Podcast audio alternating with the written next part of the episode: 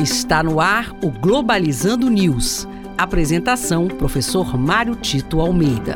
Para você que está ligado na Rádio Nama FM, Globalizando News no ar, eu sou o professor Mário Tito Almeida. E eu sou Carol Nascimento.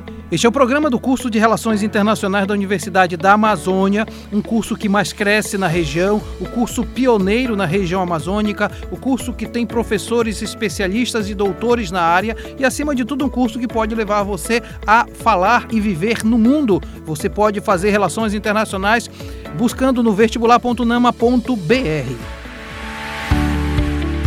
Globalizando notícia do dia. Do jornal El País da Espanha. Com posse de Biden, Brasil sofrerá pressão conjunta de Estados Unidos e Europa sobre a questão da Amazônia. Embaixadores em Brasília dizem que o governo federal terá que ajustar discurso. Não resta dúvida que o governo Bolsonaro tem sido um desastre no campo ambiental. É, se fala inclusive que o Brasil perdeu essa liderança nesta área, em especial por ter políticas ambientais voltadas para a destruição da floresta amazônica, mas especialmente também porque vem afrouxando fortemente a legislação ambiental. Mais do que um problema diplomático para o Brasil, o pouco cuidado com os recursos naturais que o Brasil possui significa também perda de recursos financeiros, porque diminui a compra de produtos, já que não tem o selo verde nesses produtos. Nesse sentido, a pressão dos Estados Unidos e da Europa pode fazer com que haja mudanças profundas na política ambiental brasileira. Globalizando curiosidades internacionais. Você sabia da existência do projeto Corredor Ecológico na Amazônia?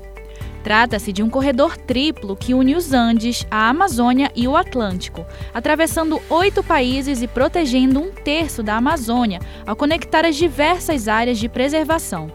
Dessa forma, haveria maior articulação entre povos indígenas e entidades de proteção dos diversos países para recuperar a conectividade entre as áreas.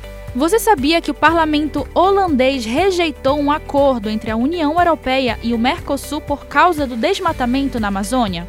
A alegação do parlamento holandês seria de que era injusto com os produtores locais do seu país, já que estes seguem as leis ambientais, enquanto os produtores agropecuários no Brasil não as seguem. E este foi o programa Globalizando News de hoje. Eu sou o professor Mário Tito Almeida e você pode interagir conosco nas nossas redes sociais, em especial no Twitter, que é o pglobalizando, e no Instagram, que é o programa Globalizando. Carol Nascimento, muito obrigado. Obrigada, professor Mário Tito. Obrigada a você, ouvinte da Rádio Nama. Fique ligado na nossa live todo sábado às 17 horas eh, na nossa página oficial no Facebook, que é o programa Globalizando, e o tema do próximo sábado é especial: Amazônia, segurança e desenvolvimento, um tema imperdível. Eu aguardo você. Tchau, pessoal.